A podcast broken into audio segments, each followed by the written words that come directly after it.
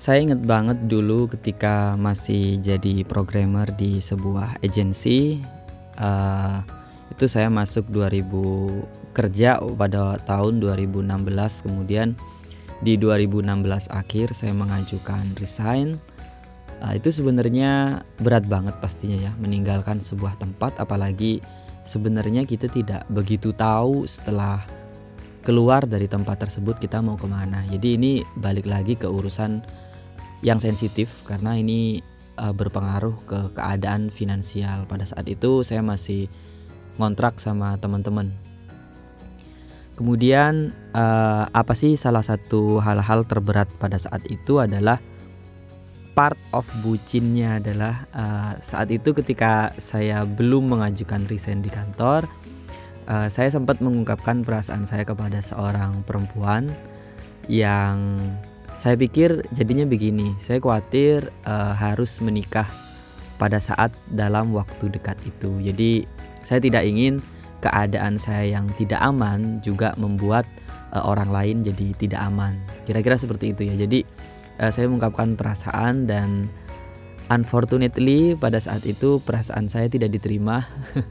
jadi uh, apa pun keputusan yang diambil pada saat itu akan berdampak ke keputusan Eh, yang lain. Kira-kira seperti itu ya. Jadi karena memang ya udah nggak diterima akhirnya saya yakin untuk resign. Karena nanti paling tidak kalaupun saya kerepotan maka saya hanya merepotkan diri saya sendiri.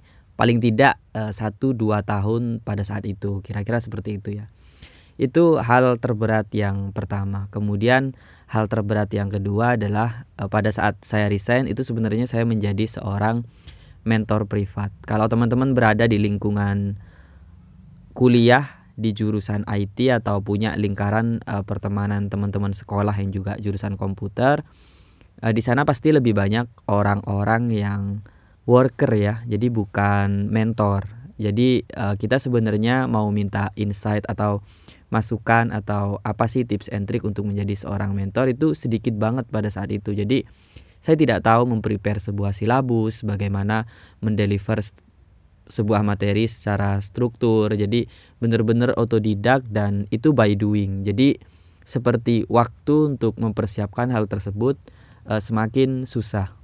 Dan karena sifatnya private, jadi pada saat itu kita hanya bisa one by one dan waktu yang dihabiskan untuk prepare dan juga pelaksanaannya pada saat mentoringnya itu uh, lumayan kita nggak dapat kesempatan untuk scalingnya agak susah kira-kira kayak gitu. Kemudian uh, saya pindah lagi membuat sebuah screencast pertama kali pada saat itu pertengahan 2017 itu pertama kali uh, bikin video tutorial di last day. Ini adalah kesulitan nomor tiga. Kesulitan nomor tiga karena saya basically tidak bukan orang konten. Saya tidak tahu cara membuat cara menghasilkan sebuah audio yang bagus, cara membuat video tutorial yang bagus, part-partnya seperti apa. Karena uh, bisa dibilang ketika saya membuat uh, semua video tutorial di Last Day sampai sekarang itu saya benar-benar concern untuk merasa butuh membuat sebuah kualitas yang lebih baik. Itu sekitar akhir 2018. Jadi jaraknya lumayan panjang jadi akhirnya salah satunya kalau di Jawa Timur saya ketemu dengan Mas Muhammad Amirul Ihsan akhirnya saya mendapatkan uh, banyak masukan terkait dengan kualitas sebuah audio maupun video atau secara keseluruhan itu adalah uh, kualitas dari sebuah screencast. Kemudian ada juga ada Mas Ari Sabsudin. Saya melihat konten dia dan bagaimana dia uh, memprepare sebuah video screencast. Nah, jadi perjalanannya seberat itu dan pada akhirnya kalau kita berada di posisi selling atau jualan gitu ya akhirnya titik terberatnya memang mencari pembeli. Itu akhirnya menjadi apa ya uh, puncak kesulitan kalau kita menjadi seorang business owner dan kita membutuhkan cash flow yang cukup untuk menghidupi kita. Karena sejak resign itu memang sampai sekarang saya tidak ngantor lagi. Jadi bisa dibilang fenomena untuk yang sekarang kan lagi uh, lumayan hype tentang uh, work at home karena coronavirus. Dan di sini saya tidak ingin ngebahas tentang coronavirusnya karena berita sudah sangat banyak referensi teman-teman uh, yang bisa dibaca. Saya ingin ngebahas tentang work at home-nya. Saya pernah beberapa kali ke Jakarta, jadi saya tahu banget di sana macetnya luar biasa ya. Jadi kalau saya yang biasa uh, sampai saat ini saya juga perantauan di Surabaya sudah sekitar 11 tahun dan ketika saya bermain ke Jakarta dan sempat sekitar seminggu dua minggu juga di sana karena ada training pada saat itu. Jadi saya benar-benar merasakan di sana itu orang bekerja itu benar-benar merasakan seorang workers jati kira-kira kayak gitu ya. Jadi mereka benar-benar berdedikasi tinggi mereka harus bangun subuh dan harus segera mandi untuk berangkat kerja yang padahal masuk kerjanya sekitar masih jam 8 jam 9 tapi uh, jam setengah 6 itu udah macet ya di sana.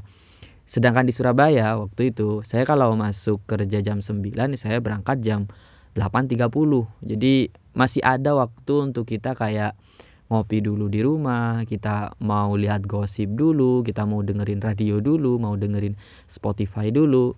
Itu masih banyak waktu sedangkan kalau di Jakarta sepertinya hal-hal tersebut menjadi sangat kurang ya, bukan bukan kurang lagi karena malam kalau kita pengen agak lancar gitu kan. Jadi waktu training di sana itu saya selesai jam 5, tapi memilih untuk uh, pulang ke tempat istirahat sekitar jam 8 jam 9 malam karena kondisi jalan yang sangat padat pada saat itu. Dan kita kembalikan sekarang ke kondisi yang lagi kita sedang tidak bagus di Indonesia tentunya uh, kalau dilihat di sosial media di sana akhirnya uh, sepertinya Pemkot DKI mengurangi busway atau Transjakarta mungkin loh ya karena saya juga tidak tinggal di sana. Silakan diklarifikasi podcast saya ini kalau salah informasinya. Karena dikurangi harapannya adalah ini bisa menjadi teman-teman memang himbauannya untuk teman-teman kerja di rumah. Tapi mungkin akhirnya kebijakan perusahaan beda-beda. Akhirnya di sana ada halte menumpuk teman-teman jadi kesulitan untuk mendapatkan transportasi berangkat bekerja gitu kan. Dan di lingkaran saya pun mostly yang akhirnya bisa uh, eh, WFH adalah teman-teman programmer yang lebih dari sekedar programmer. Karena sebagian teman-teman saya yang programmer juga masih ngantor juga. Padahal ya kerjaan programmer pastinya yang paling relevan untuk dikerjakan di rumah. Ini menurut sudut pandang saya aja. Kalau versi teman-teman beda silakan diklarifikasi. Dan hal yang terjadi adalah banyak teman-teman yang sepertinya uh, sangat berharap untuk bisa uh, bekerja dari rumah padahal memang teman-teman tidak biasa mengerjakan hal tersebut di rumah atau memang pekerjaan tersebut tidak bisa dikerjakan di rumah. Uh, jadi di sini saya tidak ingin uh, memposisikan saya membela sebuah perusahaan yang tetap uh, menginginkan karyawannya datang ke kantor atau saya juga tidak bisa melihat dari posisi teman-teman yang kerja di rumah itu tidak efisien bahkan sangat efisien bahkan buat saya akhirnya lebih efisien di rumah karena seharian bisa ngerjakan e, 3 sampai sampai 4 hal berbarengan.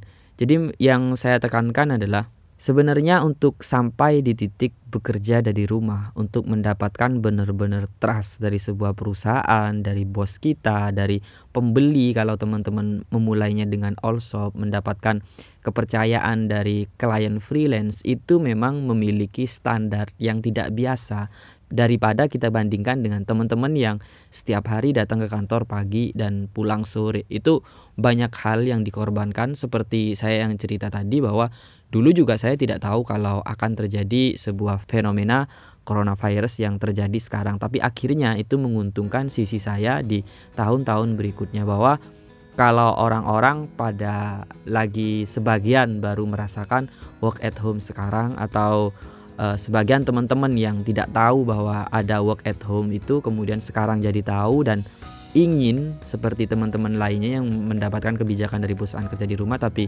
tidak sampai karena memang untuk sampai di sana kita harus memiliki standar yang lebih tinggi atau standar dari teman-teman lainnya yang biasa lakukan. Bayangin kalau saya dulu tetap kerja di kantor weekend tetap main sama teman-teman malam kita tetap nongkrong. Mungkin pada akhirnya saya tetap akan kerja di kantor dan saya akan menjadi orang yang pada saat ini menginginkan untuk kerja di rumah yang bisa saja kebijakan itu tidak dikeluarkan oleh perusahaan saya. So tetap stay safe dan tetap jaga jarak uh, teman-teman kalau lagi keluar dan sebisa mungkin kalau tidak ada keperluan lainnya teman-teman di rumah dan Semoga fenomena coronavirus ini segera selesai dan persiapkan skill apa pun yang dibutuhkan perkiraan di tahun-tahun berikutnya akan terjadi apa. Saya tidak menyarankan teman-teman segera full time untuk uh, bisa kerja di rumah. Paling tapi paling tidak kita harus ingat 3B. Backup, backup, backup. Bisa aja teman-teman tetap ngantor setiap hari tapi ada something yang dilakukan di rumah yang mungkin pada saat yang dibutuhkan teman-teman perlu resign atau break atau teman-teman pengen menjaga keamanan dan pengen di rumah aja dan kalian sudah running sesuatu sebelum itu.